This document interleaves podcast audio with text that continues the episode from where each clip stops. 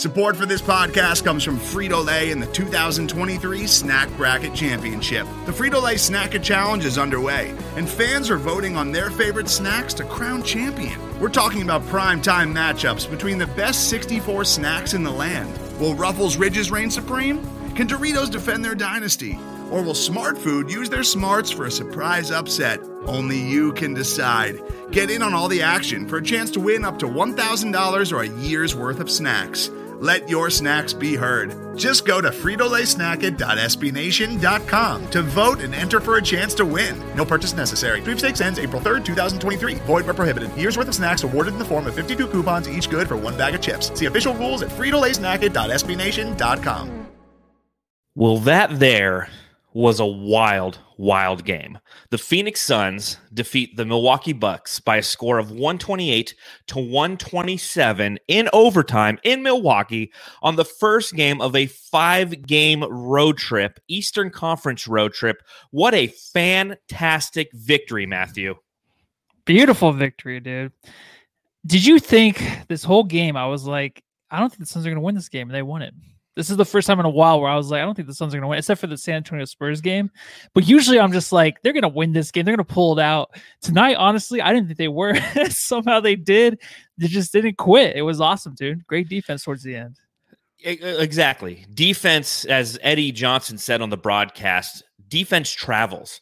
And that's what truly was the the ultimate marker of this game and what ultimately affected that final score was the fact that the Suns had the ability in the last 5 minutes put up some defense to actually stop mm-hmm. the opposition, the Milwaukee Bucks, from doing what they were doing th- that made them successful during those little runs throughout the game. So uh, it's just a, a massive victory for the Phoenix Suns, man. It was awesome, dude. I was actually I was standing up watching this one most of the time. Overtime games, uh, I've said it before. Honestly, not a big fan, but this one was an exception just because of how how hard the Suns had to fight back to get into this one. It's like it had to make room for overtime and they've dealt with a lot of great shots from the Bucks, dude. Like the Bucks were when you thought the Suns had it won in overtime, the Bucks came back. Fourth quarter, you thought the Suns might have had it towards the end. The Bucks made some big shots. So it was one of those teams, you know. I mean, one of the best teams in the East. They're overlooked, yep. but we handled business, dude. Yep, definitely a playoff atmosphere as the Suns beat the Bucks. So plenty to talk about on this episode of the Suns Jam Session podcast. So thank you if you are joining us along live, whether you're watching on Facebook, YouTube, or Twitter. We truly appreciate it. Make sure you, you follow the show on Twitter and the Phoenix Fans app at Suns Jam. You can follow me on Twitter at Darth Voida. You can follow Matthew on Twitter at Matthew Lissy. Make sure you subscribe on YouTube if you are watching along live on that platform. And go ahead and smash that thumbs up button. Give us a like. Give the Suns a like for this huge victory over Milwaukee this evening. Uh, you can become an elite jamster by kick, clicking the join button or by following the link in the description. And feel free to donate to the show via the super chat because we can use it for beer money and Matthew's facial Rogaine products. Uh, subscribe, rate, and review via the Bright Side of the Sun Podcast Network. Leave a five star review on Apple Podcasts and we'll read it here on the pod. Email the show with the question Suns Jam Session at gmail.com. And a quick shout out to our nephew Eric, who's watching along with uh, live. Eric uh, was with us this weekend. He's becoming a huge jamster. So shout out to Eric, right, Matthew? Yeah, future Suns fan in the making. He's learning the Suns right now. He's he's knowing the jerseys. He's like, which one are we? That's the stage he's at right now. So right now he's trying to learn the most he can in a great season. What a way to be a Suns fan, right? You avoid the the last 10 years, you jump into this season ah, it's just perfect, right? And Eric wore number 46 in his youth basketball league for the Suns. So he's rocking the Aron Baynes number. So he's the same size as Aron Baynes. Yeah, seriously, he's huge. He's, he's huge. A, so he's a big kid. So shout out to him and shout out to all the Jamsters who are joining us live. Uh, drink them if you got them, Matthew. What are you rocking I tonight? One. I got one for this one. Oh we had a few brewskis this weekend, but I gotta, I gotta have another one. Let's keep it going. Uh, drink them if you got them, Suns fans. Pop them. Sounds like the cops just showed up back there. Oh, always. Cheers. Let's talk about this big victory, y'all.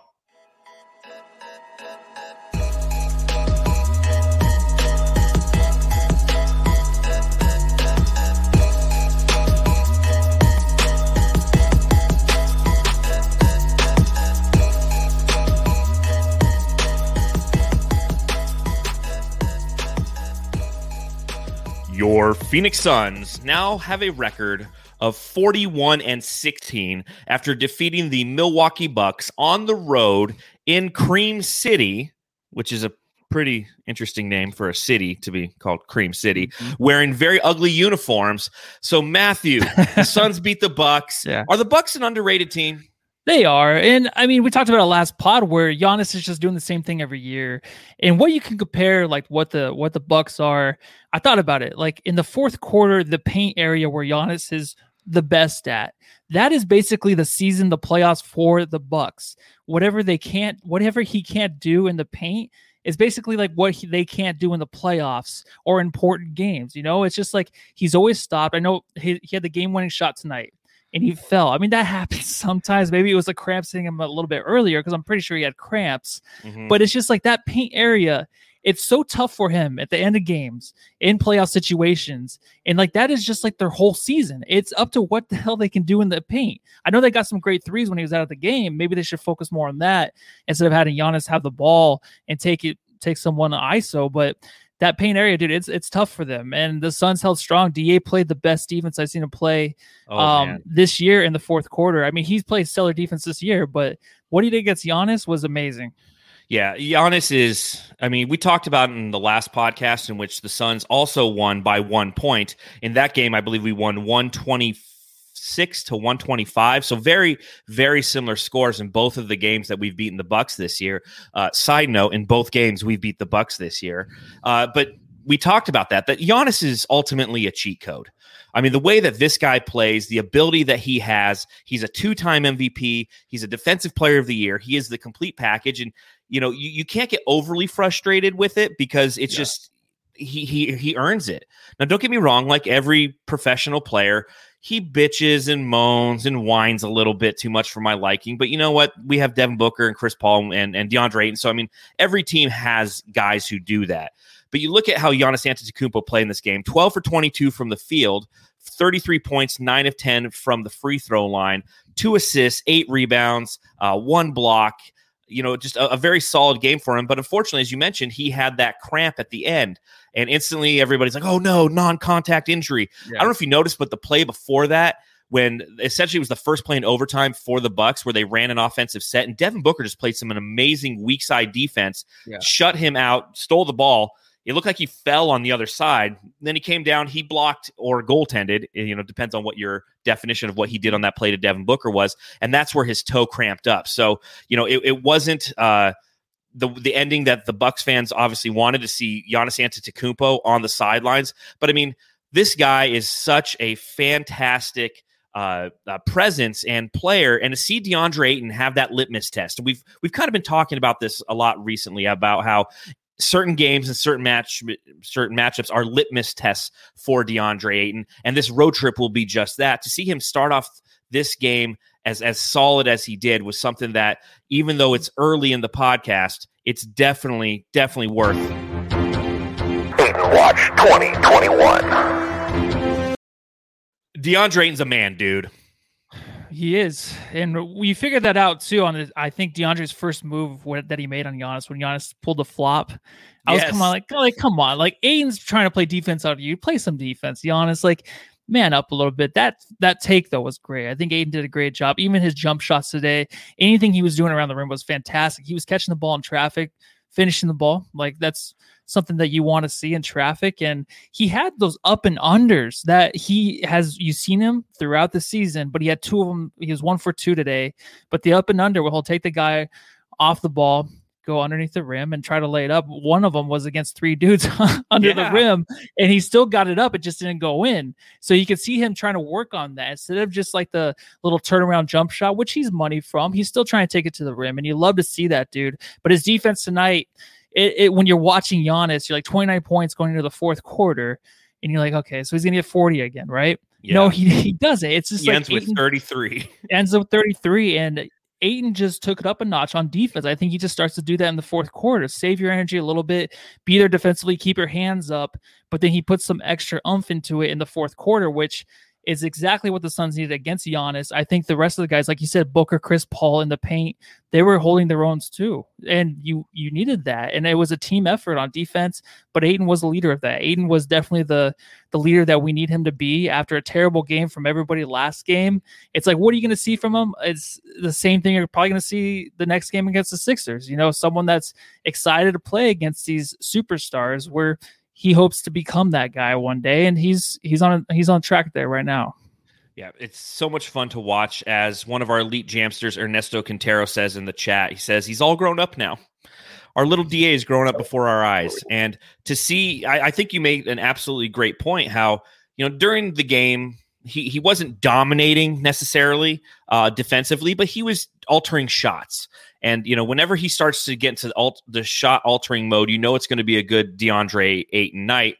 Uh, yeah. And then he he ends. You know, we'll, we'll, go over his statistics real quick, and the statistics obviously don't tell the whole story with him. Even though he went for twenty uh, points, thirteen rebounds, two assists, they gave him one block, eight for eleven from the field, four for four from the free throw line. You know, again, he's just the fact that coming into this game, he had the assignment of a two time MVP in Giannis that's that's his assignment. And you know, we'll talk about Saric momentarily, but you saw that Saric was going to be starting at the four in this game, which is Saric's first start of the game. So you knew that that was going to be the yeah. matchup. You know, knowing that Brook Lopez plays the five and that Giannis has the four, you're going to put the more athletic DeAndre Ayton on him. And the fact that he was sticking with him, forcing him to adjust his shot.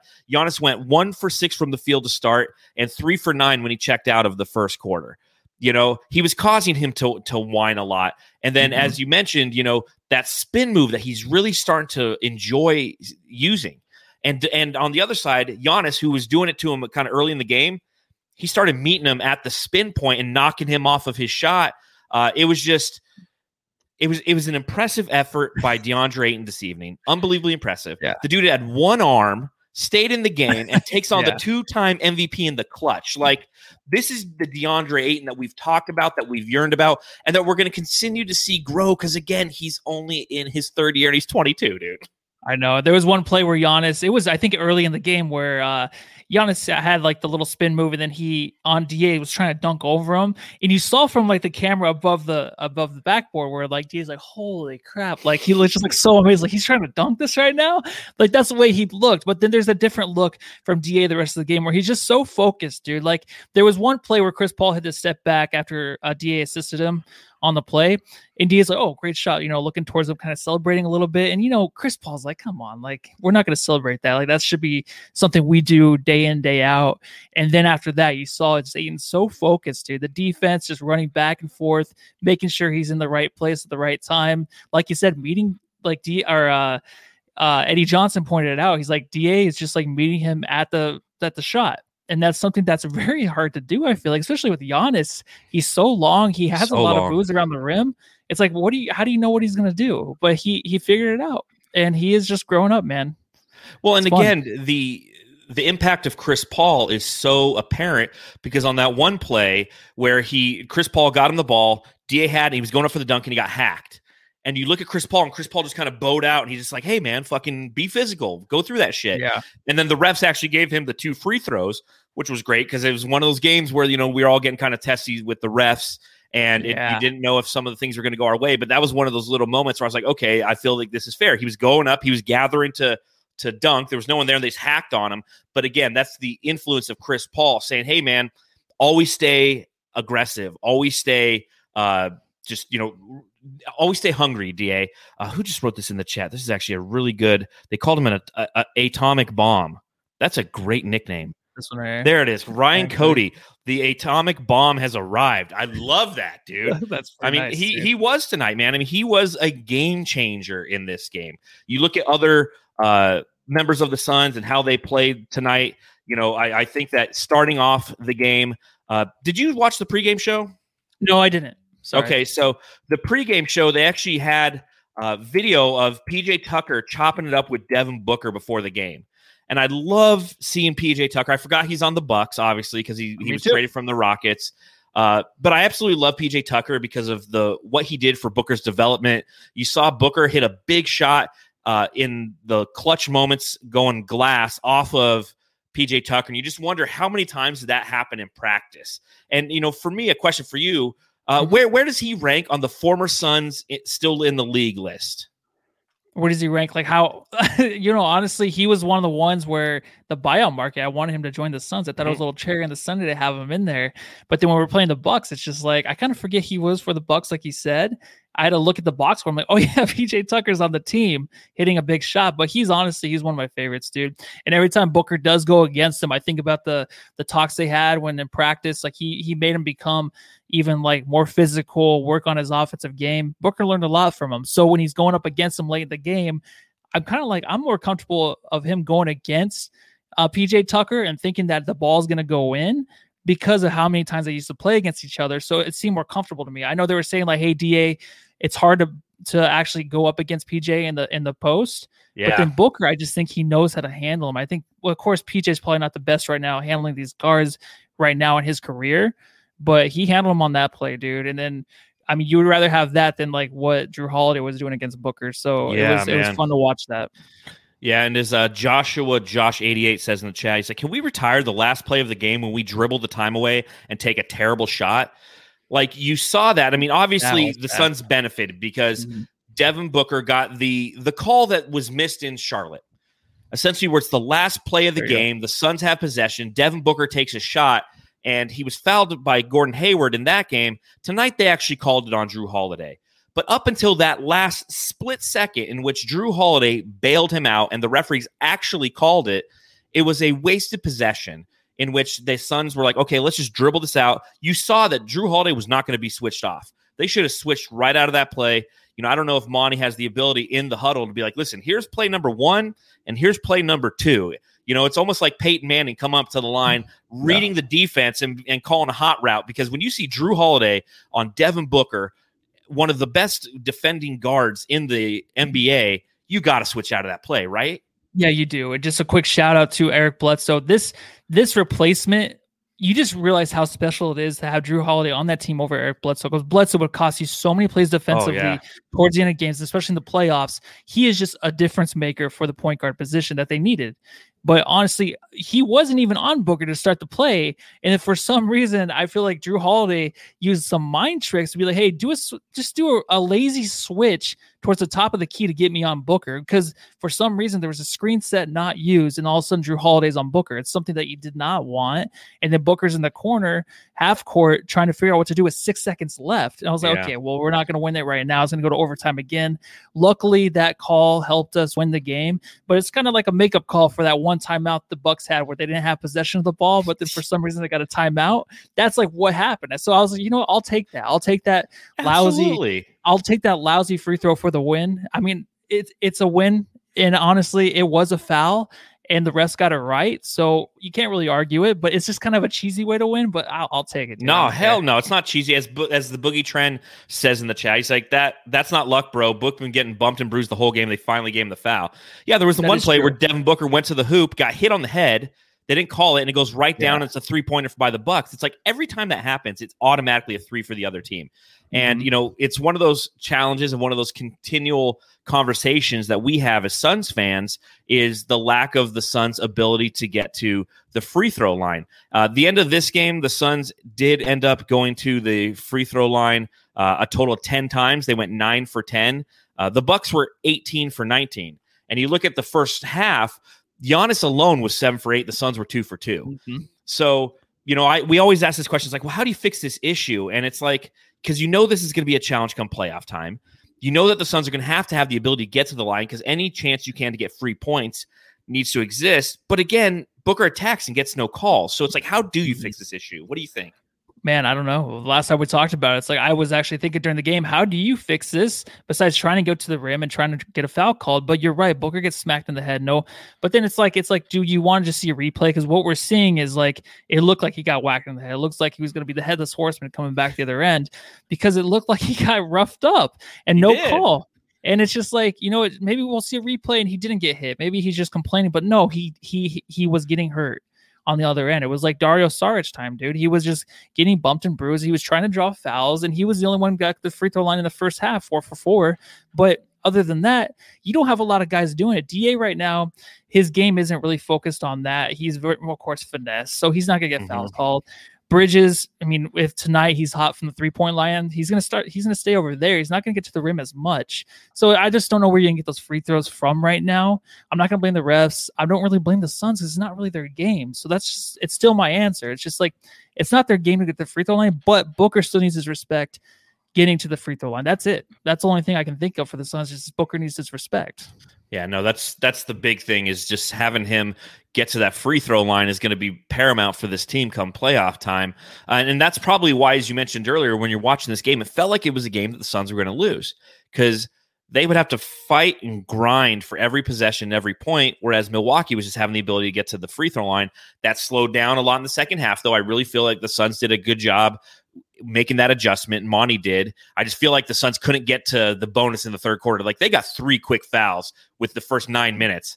And yeah. then I saw Booker get hit upside the head, and Chris Paul was getting, you know, he he was yelling for and ones, yeah, and that was all on the court. Yeah, that was awesome. yeah. I mean, and it was it was one of the those situations where like, man, we can't even get to the free throw line because they're not allowing us to do so. Uh, but going back to Devin Booker, you know, mm-hmm. some very, very clutch shots. And this is what was interesting about this game was really, it was almost like a reverse Devin Booker game. Okay. Allow me to try to explain this. Devin Booker has been known throughout the season to have the ability to come out and score 10 to 16 points in that first quarter and really set the team up for success moving forward. He'll take a long break in the second quarter, come back in the second, uh, you know, with about four to five minutes left in the second quarter, doesn't score any points. You know, so if he had 16 in the first quarter, he ends with like 17 at halftime, and then he kind of you know goes with the game flow the rest of the game. He really wasn't having a good night tonight. You know, he ends with 24 points on 24 shots. He went nine for 24 from the field, one for four from deep, five for six from the free throw line. Uh, and you look at his first quarter, and he was two for seven in the first quarter. Mm-hmm. But he also had five boards. Now, granted, he ended the night with seven boards, three steals, a block, and only one turnover. So, you know, it's it's kind of one of those. It was an interesting game because he did the majority of his scoring actually at the end of the game in those clutch moments where he hasn't had necessarily the ability to be as clutch as we have liked. Yeah, but honestly, I mean, he made two of his first shots. So the first two shots went in. Yes, and, and then, then it was just five. Yeah, over five. So it was just like what they're trying to do offensively, the Suns were just chop down that the the way the Bucks were playing defense, like you had to chop them down by layers. Like Book couldn't get to his spots. I don't feel like, and when he did at certain times, like shoot the ball, but he he wouldn't shoot it. He would look for the pass. So I don't know if it was like either he was in his head, he was just like, I don't know if I'm gonna get this off enough. When you have Middleton, you have Jrue Holiday, these guys playing you with a lot of length. Even DiVincenzo, you got to give a shout out to him. He's he's long. He's he's kind of pesky on defense. But when you have Booker trying to chop down the uh, offense for the for the Bucks, trying to get to those layers, it just wasn't working. A lot of the, everything was just so clogged. There's a lot of length in there, so I think it was just really tough for him. He almost got to the point where in the second quarter he was trying to find himself, trying to actually get to the rim, trying to get his offensive game going because he knew like Chris Paul took care of it, care of business in the first quarter. So it's like okay, now Book has to do it because what they were trying to do is have Book on the on the court when Chris Paul wasn't and then it's like, okay, who else is going to help out? But then you had Cam Payne to help out in the second quarter. So when Book was trying to find his game, other guys were stepping up to help. Big time. But Booker, I just don't think he got to the point where it was like he was too careless with the basketball, forcing up bad shots. They just weren't going in. You know, kind of like the Spurs game where he just had an off night. So it kind of carried over. But for Booker, it, it's fine though. I think he actually he did good with the seven assists, get his teammates involved he he didn't really throw away the game at all. So he he made a lot of big plays tonight, especially the last free throw. So God bless well, him. you you look at his last five games leading into this, going back to the Washington win, and you know we won that game by 28 points. He had 27 points in that game, but 11 for 24 shooting, not necessarily efficient. That's 45 percent from the field. Then he had a game where he went 50 percent from the field, nine for 18, and then 25 percent from the field, four for 16 against Miami. 42% from the field, 8 for 19 against Sacramento, and then 6 for 18 from the field in the uh, 26 minutes that he played in that loss against the San Antonio Spurs. And that's 33% from the field. So you take all those numbers, then you look at, at tonight where he goes 9 for 24 from the field, and that's 37% from the field. So, I mean, efficient Booker has been. Uh, non-existent in the past about five or six games and i prefer that he goes through this little shooting slump right now versus in the playoffs. Yeah, and he also has more tiers to go through too. I mean, he's never, of course, experienced the playoffs. These kind of games that are meaningful. It's just a different kind of game he's going to have to play, and he's. It's always going to be. It's not going to be pretty. A lot of it's going to be ugly, and this is just an ugly game to where he had to force himself through to make it look pretty and decent. Like it didn't look like a bad game from him when you're watching this game, just because just because of how good the Bucks are defensively mm-hmm. and how mm-hmm. the offense for the Suns had to get back in rhythm after such a terrible game. So they had to force themselves through this, and it's just another tier, just like Mikal Bridges and Ayton have to go through their growth. Booker still has that because of how good the team is doing and how much of a superstar he is now, and how much other defenses are looking at him. So it's going to be tough for him, dude. It's not going to be easy breezy like the bubble. It's going to be very, very difficult for him. Yeah, and learning how to navigate what defenses are going to really start throwing at him because the mm-hmm. national narrative is you know he's the guy for the Suns. He is our primary scoring scorer, and you know that's true. It's twenty five point five points a game coming from him, and he's seen a lot of it now, and he's trying to learn how to adjust. Again, you know, going against Jrue Holiday is a, an unbelievable challenge because that was their goal. It was Jrue on Devin Booker tonight. He did spend some time guarding CP3, yeah. uh, but anytime that Monty had one or the other in there, and kudos to Monty. What'd you think of him? You know, we, we've talked about it a lot throughout this season, but tonight's the first night you really saw it utterly and completely, where it was CP3 and Book start the game, and then it's Booker, and then it's CP3, and then a yeah. little bit of CP3 and Booker in the half, and then the same thing in the second half until the end. I mean, this is the first time Monty truly went full on stagger mode. He really did. The only thing he kind of messed up was the Ayton minutes. Ayton played the whole first quarter, which is yes. really different. It's very different. Ayton usually comes out with like six or five minutes left in the first, but he played them too long. He, I think I know he was trying to match him up with the Giannis, and that's smart. I mean, it's the only thing you can do. True. And uh, luckily, you didn't have to worry about it later. But yeah, staggering those minutes because you want Book and you want CP3 on the court whenever, especially when the games matter. You want them on there to lead the offense. So you kind of look at that, right? You're kind of looking at Booker now, how he's going to help this offense by just you know, being a team player, not having to score. What's he going to do to get this offense going? If if Cam Payne's hot, is he going to give him the ball? That's what happened. Cam Payne scored nine straight points. So it's like he understands. I feel like Booker, like who's hot, give him the ball. You don't have to force anything with this team, and he's really learning that. That's why it's valuable to have them staggered, dude, with Chris Paul and Devin Booker. So Monty did a great job, and of course, we never talk about him too much, right? We always kind of overlook him. But yeah, those minutes from the second quarter on were fantastic. I thought.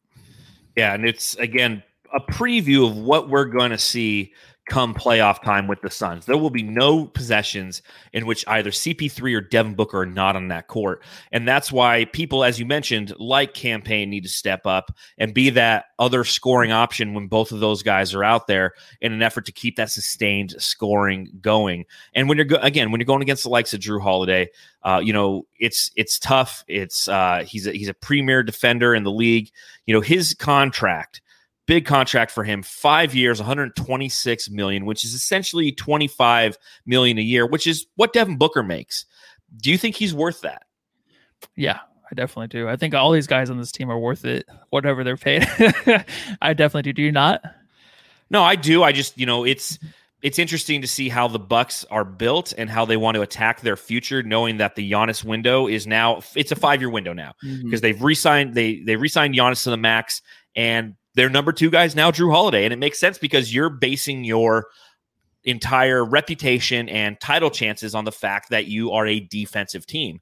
And I asked you the question at the beginning of the podcast on whether or not the Bucks are an under team. And I, I truly believe that because they're kind of like the Raptors were a few years ago. Before the Raptors got Kawhi Leonard and won the championship, they were a team that played really good defense and perennially was in the playoffs, just couldn't break on through to the other side.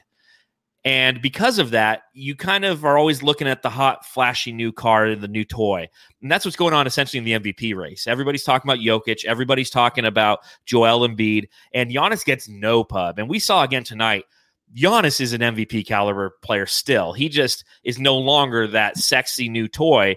Uh, but you look at him and Jrue Holiday, the basis of that franchise for the next four or five years until they imploded or whatever is mm-hmm. defense.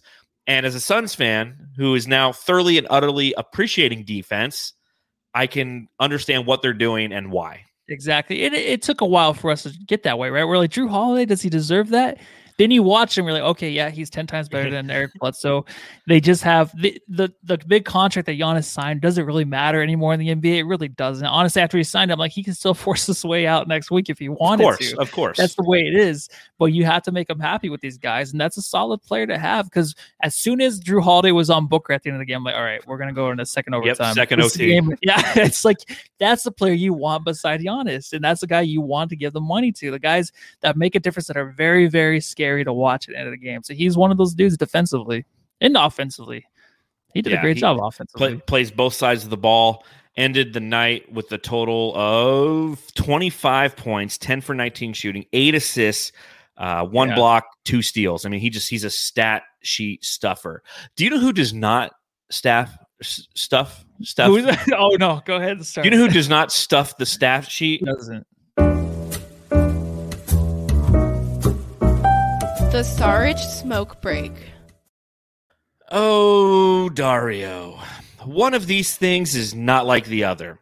You look at the starting five tonight, and Dario Saric did get his first start of the season for the Suns. Now, remember last season when they brought him over here in that trade with the Minnesota Timberwolves, they acquired him in an effort to have him play the starting four uh, right along DeAndre Ayton. And it didn't necessarily work out all the time. You go to the bubble, he becomes the backup. All of a sudden, everything clicks and makes sense. For the most part this season, that the same has held true. Uh, but tonight, seeing as you had Brook Lopez and Giannis Antetokounmpo as the front court for the Milwaukee Bucks, Dario Saric gets the start. Here's Mhm. the final stat line for the Sun starters. You had Devin Booker, 24 points. Chris Paul, 22 points. Mikal Bridges, 21 points. DeAndre Ayton, 20 points. So four of our starters scored 20 points or more. Dario Sarge, two points. Yeah. Matthew. I mean, I wrote my my biggest note tonight from Dario Sarge was a horror show in this in the first half. I don't think it really changed much in the second half. So it was basically that. But then when when you're talking about Sarge starting, so it's like, what are you, what are they trying to do? They're just trying to get him back in a groove, show confidence in him. Like, hey, we know what we have in you. We know this is why we signed you. Um, can he get back in his groove starting? It's like no. And honestly, if Crowder were to start and get two points, like that's fine. This this fourth piece that is in the starting lineup doesn't need to score. He's the glue guy. He's a guy that honestly you want to see with at the end of games, and that's Jake Crowder. Saric is just he's a little lost right now. So I'm lost for words really to figure out what the hell's going on with him. I know he didn't really fill his role at all tonight. I mean, absolutely not. Not even able to get really get any rebounds that were important. Things that you saw Jake Crowder do earlier, even like Torrey Craig, like an abusive rebounder. Sarge couldn't even be that either. So it's you're get you're missing a lot from him right now, and maybe there's just too much focus on him. I, even the three point attempts, it's like you don't trust him to even jack him up and and drain him anymore. There's just a lot missing from him. So a straight up horror show tonight, dude. Again, and maybe he'll find his way against Philly. Who knows? Yeah, maybe going back to the because they drafted him, right? Yeah, Philly did. Okay, yeah. So he maybe going back to Philly is going to rejuvenate him. I don't know. I know last time we played Philly, he had a really really solid game, but you know he just not not not good, not No. good for our our buddy Dario. And you know you you like to see him have a different role in the offense in an effort to try to maybe jumpstart him. Obviously, it was out of necessity tonight that the Suns did start him. But his only two points came on a great pass from Da. It was Da going to the basket, had two guys collapse on him. He bounced past it to Dario. Dario's like, "Oh shit!" and he got it in real quick.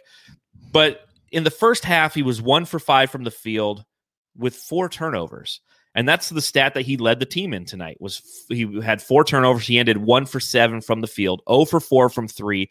It got to the point where when he had a wide open three, he dished it, and I think it was to Cam Johnson, Mikal Bridges, and he's like, you, you sink this because I am not going to hit shit. I'm I'm front rimming everything." Yeah. Uh, he he did end with five rebounds, um, but it wasn't necessarily impactful rebounds as you mentioned. You know, Torrey Craig, who's somebody who I'll talk about here in a minute, but aggressively rebounds. Dario's not doing any of that right now.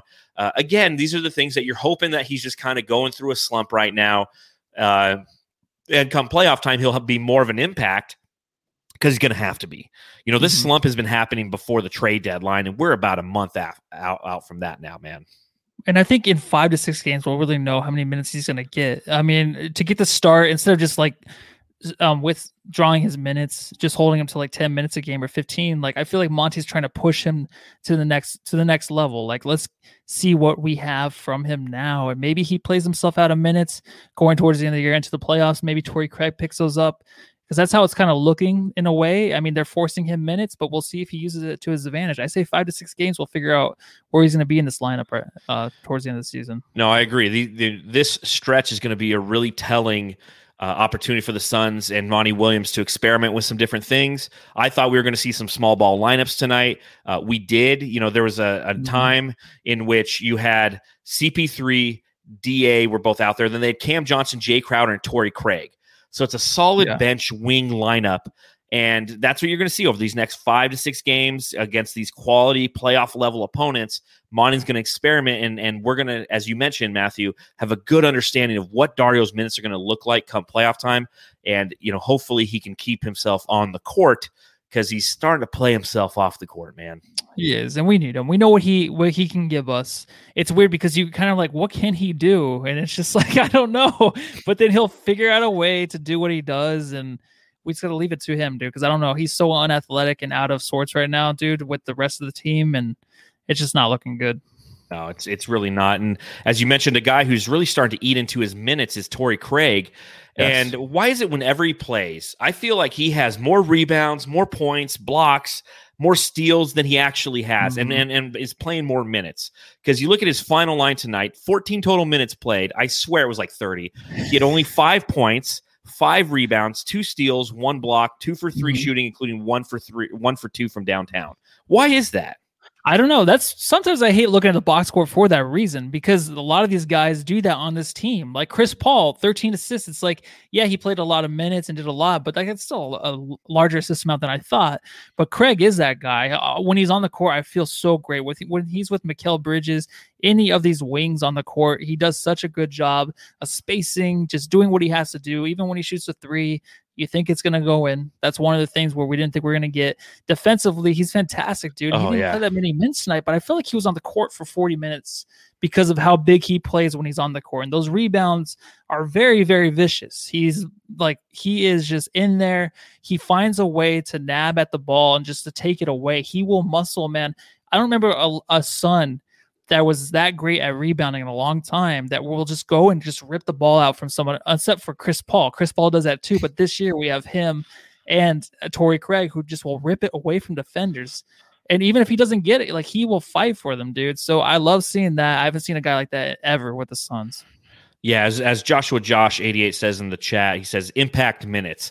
And that's what it is. I mean, you look at him and the reason I think that he plays much bigger than the minutes he actually is is because he's not one of those guys who disappears on the court. There's some guys who, for a quarter and a half, you'd be like, "Oh shit, I didn't realize he was out there the whole time. He hasn't touched the ball, no big rebounds, or if he did, it kind of does it's just one of those like soft rebounds and a dish." And the yeah. other thing is, I think he really doesn't make very many bad decisions. So you're seeing all of these different things come together. You know, maybe this was the Torrey Craig revenge game because the Bucks are the team that essentially traded him for cash considerations. But again, you know, he ends with just five points and five rebounds. But every one of those rebounds, as you mentioned, and the two steals, every one of those rebounds and steals were aggressive. They were uh, making the Milwaukee Bucks expend energy, and I love seeing guys that do that. I just really think that it's a. Uh, such a such a quality add to this team. Mm-hmm. No, it is. I mean, it, it's a lifesaver in many ways because Nader's gone. I mean, people in the comments were talking about, I forgot Nader's in on the team. I have too. I have the last few games. I'm like, what is wrong with Abdel Nader? Really? Like, it, it was like a knee. It was like a hamstring. It's like this guy's been out for a long, long time. Yeah, and he was playing very acceptable minutes. Torrey Craig comes in, just takes all of his minutes, and like, oh yeah, his hamstring. It's just uh, hurt. Like, don't get it at know. all. It happens sometimes with these players that get hurt. Like we saw with TJ Warren all the time. TJ Warren used to get hurt, be like, "What is wrong with him? Like he's never coming back." Oh, I know. This is the way it is with Nader right now. But honestly, it doesn't upset me. I mean, Carter's getting more minutes, and then we had Torrey Craig, so we're filling those holes, and we're doing a good job at it. I mean, yep. they are. Excuse me, it's not a we. They no, are. It's, it's, it's not a we. It's a them. No, um, never will be. Another guy I want to talk about real quick is just Mikal Bridges. Yes. Oh, yes. Nice to get his his stroke back. Five for seven from deep. 21 points for Mikal Bridges in this game.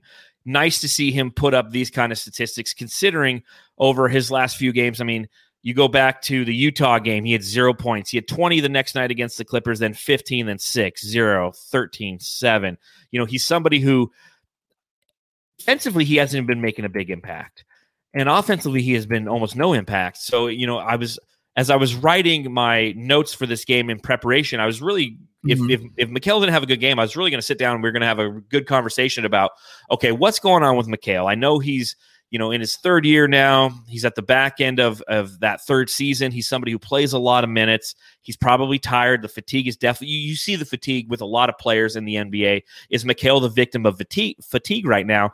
And then he comes out and has this fantastic performance, hitting huge three in which De- DeAndre Ayton set that screen on Donte DiVincenzo, just oh knocked him on his ass, and then there's Mikal on the other side, just hitting yeah. that that that uh, three ball and just throwing up those three fingers. Man, that was that was fun to see. But what'd you see from our boy Mikal tonight? It was honestly, I thought it was rough. Besides the three point shots, it was rough. He had a few good little jumpers in there, but defensively, you're right. It was a rough game. I felt like he got dunked on by Jrue, Jrue Holiday. Jrue Holiday, yes, he, he that actually kind of. I'm sorry, like we all we like Mikal very much. He's improved so much, and maybe he's just tired because this is a full season, mm-hmm. a lot of games and a little amount of days. And it's like the the first season he's played fully, you know, starting every game. So that has to have an impact on him. But when he got dunked on, I'm like, Mikal, like what? That was the one time I got mad at him this year. I'm like, what are you letting him dunk on you for? Knock that guy out. That actually made me kind of upset. But then he hit some big threes tonight, dude. And honestly, that's the thing that saved him, and that's what to save the Suns tonight. So he stepped up. Like I said, Cam Payne did in the second quarter. Mikal Bridges did too in the second and the fourth quarter. He was phenomenal tonight from three. So he helped us in that way. But defensively, he's just not as much of a threat as he was earlier in the mm-hmm. season maybe he'll get back there, but I think he's just kind of tired, dude. I really do think that. So maybe load management comes into play towards the end of the year. I wouldn't be too upset if some of these guys do sit once in a while. I'm just throwing that out there to give them some rest. I'm with you. I'm with you. I, I think we it's go a year through. Where you can get away with it. You can get well, away with it this year, so you might as well just do it. Well, and I also think as you go through this next stretch, as I mentioned, this is going to be a great litmus test once again these next six games that we have after this Bucks game. I mean, the combined winning percentage of these teams is ridiculous. These are all playoff caliber teams. I think you yeah. really put your nose to the grindstone, push through these teams, and have those opportunities to learn who you are as a team and what teams are going to try to do to you. And then once you get through that stretch, then you just go, okay, let's do some load management games. We definitely have a plethora of wings. You can give Mikal a night off. Torrey Craig can get a start. I'd be okay with that, especially if we're going against a team that uh, we should beat. Of course, we know how the Suns play against teams that they should beat.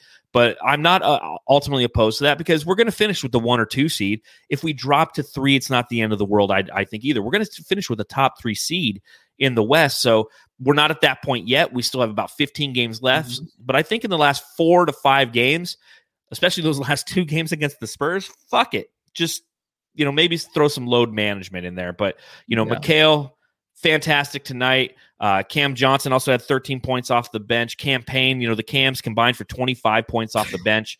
I mean, we, awesome. we, they're awesome. They really are, man. I mean, they're going to be so key to our success come playoff time, right?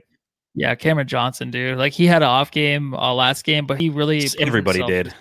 Yeah, no, I don't. I this is the fourth time I said that. I don't even know why I mentioned that at all. But honestly, Cameron Johnson, he's taking another step, dude. He's getting to the rim a lot, and we love that. So he's just playing big, big boy basketball right now, dude. Rebounding the ball. I mean, not rebounding, but just playing big under the rim, playing big where he has to play defensively. He had a good defensive play against Giannis too today, so where he mm. poked the ball away. So he's holding his own. He has a lot of confidence right now. I like that. Well, I mean, again, a great win for the Suns tonight against the Bucks. They win 128 to 127. Uh, they were mm-hmm. outscored in the paint by 22 points.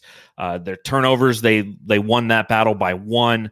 They had six more threes. I mean, that kind of was it, what it came down to because they were uh, plus 18 from deep, and the uh, the Milwaukee Bucks were plus nine from the free throw line. So, mm-hmm. and they out rebounded us by six. So it was a very quality, quality win for the Phoenix Suns tonight in Milwaukee.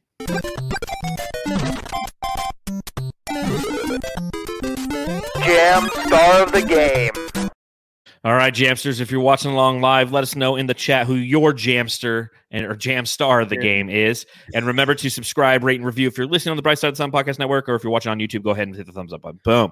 Matthew, who is your DeAndre Jam Star? Boom. Too easy. Too, easy. man. Too It has to easy, man. I mean, when he's on, he's uh, come on. Like when he's on, when he's asking for the ball, he looked like uh, we just watched. We watched Godzilla King of Monsters last night, right, John? Yes, we I was did. like, he looks like uh, he kind of looks like Godzilla a little bit in the face. Like he just looks like a Godzilla, but he has nothing to do with anything. His his response to not getting the ball down low, he looked kind of angry like Godzilla down there. Like, give me the friggin' ball to Chris Paul. So you know when he's in the zone, when he's doing that, when it looks legit, like he really wants the ball. But he was absolutely nice. And yeah, CP3, dude, it has Yeah, to be so up CP3. in the air. You know, we didn't talk about CP3, and we never do. And, you know. I always feel bad It's too much that. though. It's too much. It's we have to have a two-hour pod. I know, seriously. But Chris Paul tonight, uh, fantastic numbers for him as well 22 points, 13 assists, 10 for 20 from the field. But that shot he hit, where he went, he pump faked, went up and under, and like one handed it. And, you know, I mean, it was just clutch was shots. ridiculous. I mean, clutch shots across the board. But DeAndre Ayton's performance in the last five minutes of the game and into the overtime were just the definition of clutch. They finally started giving it to him, and he was hitting jumpers, and and you know if they miss a shot, he's down there. It was just very, very great. Uh, uh, just a great performance by Da. Yeah. And we've gone all this time, and you know, Josh says in the chat, the, the refs on the last possession. I went this whole time, and I've really Yeah. uh, haven't had an opportunity to really talk about how shitty the refereeing was. Uh, but I'll just leave it at that. You know what? We win this. We won this game. Uh, shout out to Coda. He just showed up. Come on, Coda. You, you got to get here sooner, man. I was late too, so it's fun. We, we, we need you. But uh, but just such a fantastic performance by Da. It's I'm really excited to see him against Joel Embiid in this next game. Um, Giannis, I know that he's played him well in in his uh, tenure as a member of the Phoenix Suns. Joel Embiid plays. He kind of toys with DeAndre. He toys with everybody in the league, right? He does. He does, and honestly, it's a. Giannis is great. He really is, but Embiid just has this thing against anybody down low. He owns it. He he knows his game so well. Giannis, of course, is fantastic, but but Embiid will get on your nerves. He'll get on DeAndre Ayton's nerves. So when you're watching tonight, Ayton versus Giannis, it kind of sometimes I'm like I felt bad for Giannis because of how good Ayton was playing defensively. For some reason, that's just the way I'm a sweetheart. I'm just like such a "Oh, nice God bless guy. bless this guy's heart, you know. But then Embiid's the other way. Like just dominate that guy. I it's gonna be tough, dude. But if he can, of course, he's an MVP candidate. It's gonna be it's fun to watch this dude. That's why after this road trip, we're gonna see really how D who Da is. Yeah. We're still seeing it a nominee for uh, Western Conference Player of the Week, which was great to see. But he's just getting his recognition. So if he can keep building on that, dude, it's it, it's just it's amazing to watch, man. No, it really is. And uh, Coda Kid mentions in the chat, he's like CP3 passes Magic Johnson uh, in Yeah, total car- career assists. Uh, before the game, they were showing a clip of Jae Crowder, and Jae's like, "Of course we're talking about him, man." He's like, "I'm the one who I hope I'm the one who who gets the assist. You know, I, I want to make that shot." And the play that it was was a fast fast break play to Devin Booker for a, a slam dunk. It was fantastic. Uh, and we do have some people saying in the chat, it's like, nope, talk about that bogus timeout call. Let's talk about that bogus timeout call. The fuck was that, man? That was the worst thing. I mean, when the ref called it, you know he knew it was stupid. So just say, Yeah. "Oh wait, never mind." Yeah, jump like sorry. Just call out. jump ball. Yeah, just just, Just say, admit yeah, yeah, yeah, jump ball it. Yeah, Just yeah. jump ball. it. It's That okay to be human. He had a happy whistle. It's like if you look at the replay, Khris Middleton standing right next to him. He's saying timeout, and he's just like look at Khris Middleton. He has no idea what's going on in the play. Yeah, Giannis. also, that was a travel by Giannis. it was. He fell It's and a he travel. He- down. He scooted slid. down. Yeah, he slid. That's a travel. That's the Like there was like three things that went wrong in that play. that was the first thing. It should have Yeah, been our ball was- no matter what. should no matter what. And then of Mhm. course, you know, they had a bad inbound play. Devin Booker's taking almost a half court shot to try to to win the game. But I mean, it was just, you know, there's some of those moments, and I've talked about it all the time. And and my rants are almost notorious at, at how I'll go off on the refs every now and then. Mhm. But it's just it's okay to be human. It's okay to be wrong, but you have to admit it in the moment. I don't want to read some stupid report the next day where it's like, oh, the last five minute report uh, from the referees, we fucked up this and this. Sorry, you know, like because the Suns could Yeah. have two more victories right now and be first place in the Western Conference if the the referees had just got it right or stopped taking the time to go, oh yes, we are human and we have fucked up.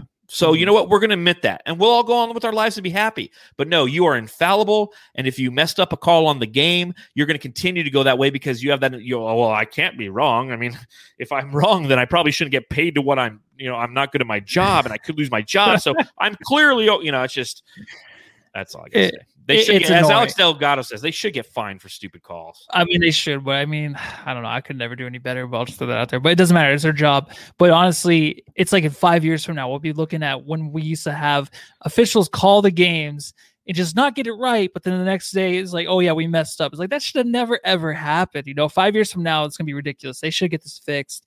It has to be fixed. Nowadays, we're seeing aliens now in the sky. There's a ton of sightings of UFOs. We're so close to the end. Like, let's get it right before we're all dead. I know. Can we just get a couple calls right? Guess what? All right. Guess what? The segment that that is uh sponsored by Car Tiesman. If you want a huge sticker on the back of your car, car. Beautiful. So yes, guess what? Who wins? Suns or Bucks? Mhm. Matthew said Suns. I switch it up. I said Bucks, just because I'm trying to catch Matthew, and I'm just falling, finding myself falling further and further I'm behind. almost clinched. I'm almost Matthew clinch. is now at 30 and 11 on the season. I am at 24 and 17. Next up is the Philadelphia 76ers, a team that lost to the Warriors tonight. Uh, we play them on Wednesday. What is your matchup to watch, Matthew? Ooh, it got to be Booker and Ben Simmons, right, dude? You you must have the stats of Booker against uh, Ben Simmons and the Sixers because he's phenomenal. Booker is phenomenal against the Sixers team, so it, it's going to be something that I want to watch. I want to see Da against Embiid. This could be, I mean, if the Suns make the championship, this could be the matchup in the championship. It'd be a fun one because you have Booker and or Booker and Ben Simmons, and you have Ayton and Embiid those are great matchups, man. I mean, I don't think you can ask for anything else. And I, I'm excited to watch both of those, obviously, but I want to see Book just light it up. It's just anytime he plays this team, dude, he gets up for it. So I'm excited. Yeah, it's it's going to be an interesting game. Uh, Devin Booker, or I'm sorry, Ben Simmons didn't play tonight. He was out with illness. I don't know what Okay. that's re- relative to, but knowing that you know maybe he's resting up or something. I don't know. Maybe he's he's getting ready because he knows that Devin Armani Booker is coming to town. You look at uh, their head to head in their careers. Devin Booker averages 22.9 against the Sixers in games in which Ben Simmons plays. Ben Simmons actually averages 16.1. Uh, the rebounds goes Ben Simmons' way 8.2 to 3.7. Assists goes Ben Simmons' way 7.8 to 4.7. Uh, but you but you look at how this game's going to come down to it. I mean, essentially, you have the best team in the the Eastern Conference going against the second best team in the Western Conference, nationally televised game. Although I am excited to see Devin Booker versus Ben Simmons, it's Ayton, big game Ayton, national TV Ayton going against Ben or uh, uh, Joel Embiid, and that's that's going to be fun to watch. I mean, Joel Embiid is a bona fide MVP candidate. He probably won't win, and I don't think that he should. I think that Jokic has definitely proven that. yeah, let me know about that. What do you think? I'm I'm on. talk about that. No, we didn't talk about it, but uh, for those of you who listen to Brian Windhorst, who you know I'm not a big fan of, his podcast last week where he was he he pretty much let off the podcast being like, you know what's stupid is people on Twitter who uh, think they know everything, yada yada yada. And then he started doing these takes of people who like on Twitter would do, and the the guys who he had on the podcast, uh, uh, Tim Bontemps and I forget who the other guy is, they just started ripping him because he was he was just like, well, Joel Embiid, you just got to consider him. I can't believe that Joel Embiid out of a mock MVP race received like five first place votes and the rest went to Jokic. And they're like they were just explaining all the reasons as to why that occurs and like Windhorst just couldn't wrap his mind around it, and they were getting so in, uh, so argumentative. It was so Mhm. funny for me to listen to because it was just like, i- if I was talking to Windhorst, I'd love to call him an idiot too. Yeah. Well, this is a perfect year for uh Embiid to get everything together. He was just so great. Everyone's been waiting for this year from Embiid, and unfortunately he got hurt, so it does cost him. But he just he's phenomenal. He is a better player than Jokic fully. Defensively and offensively, Yeah. Jokic, I love. Jokic deserves the MVP this year for sure. It's just I think we've been waiting for so long for Embiid to have a full season of an MVP caliber season, and it's just it was this year except for he got hurt. So everyone's bummed out about that. But Windhorst was just not prepared to really No. go up those two guys at all. Statistically, a lot of it, I mean, you can't give him the MVP. Embiid is amazing. He's gonna if he, even if he puts up forty and fifteen or twenty the rest of the year, I don't think you can give it to him just because Jokic's stats are insane and They're insane, and the a great job games the games played again. You know that was one of Windhorst's things. He's like, well, yeah, he's only missed like 18 games. That makes his impact even better. It's like, no, no, no. In a because he's like, because it's a shortened season. You know, he's helping his team so much. It's like, yeah, but in shortened Yeah. season, every one game that you miss is actually like 1.2 games. So up to this Yeah. point, he's missed a total of 18 games. When he finishes, he's only going to have what 74% of the season played if he plays in the rest of the games this season. And Bill Simmons was talking about it on the Bill Simmons podcast. Like the smallest amount of percentage that a player has played and still won the MVP uh, relative to the entire season was like 86% or 83%. And it was like the year that, uh, uh, what's his nugget? 1977, uh, Bill Walton, the year that he won it.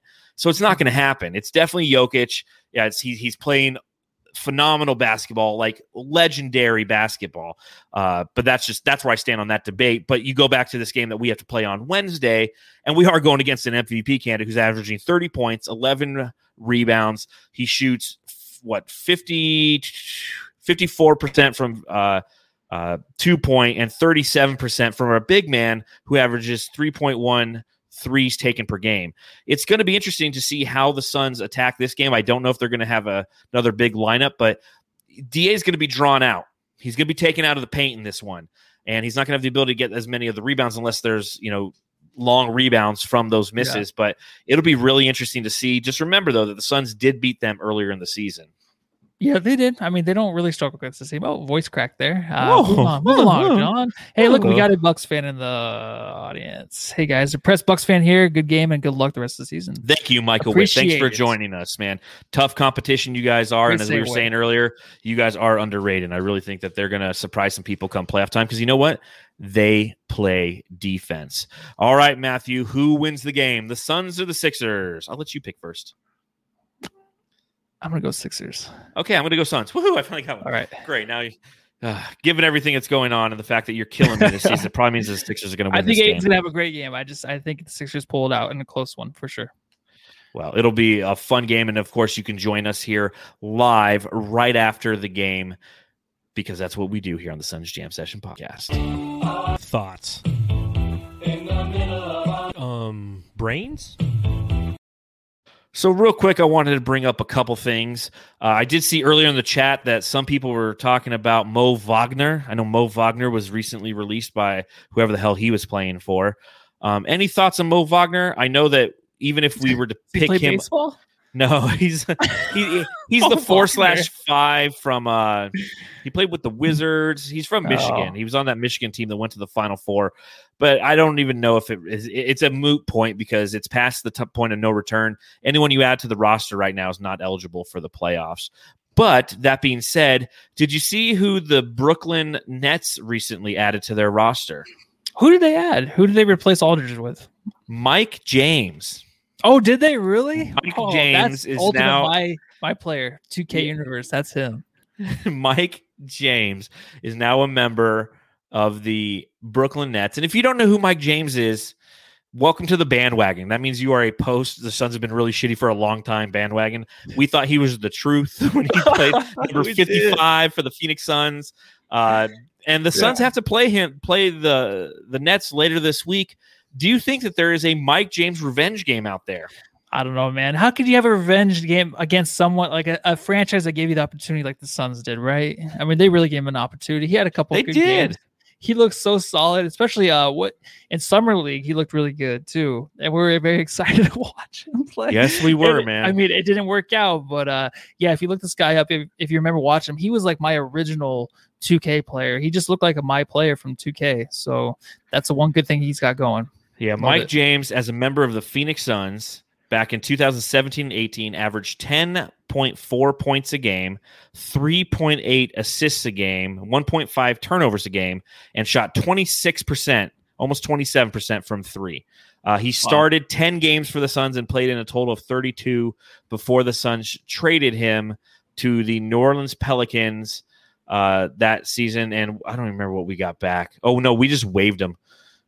we just waved him. Yeah. Oh, Mike James, man. Yes, as as uh, Gonzalo D says, the dark days. Super dark. So, Oh I man! but I swear that's what the Nets do, man. They just I started grab, my- grab my glasses. they just collect all the former Suns ever and just put them in a bottle. I mean, that's all. Mike, good old Mike James. But yes, he is a member now of the uh, Brooklyn Nets, who we will be.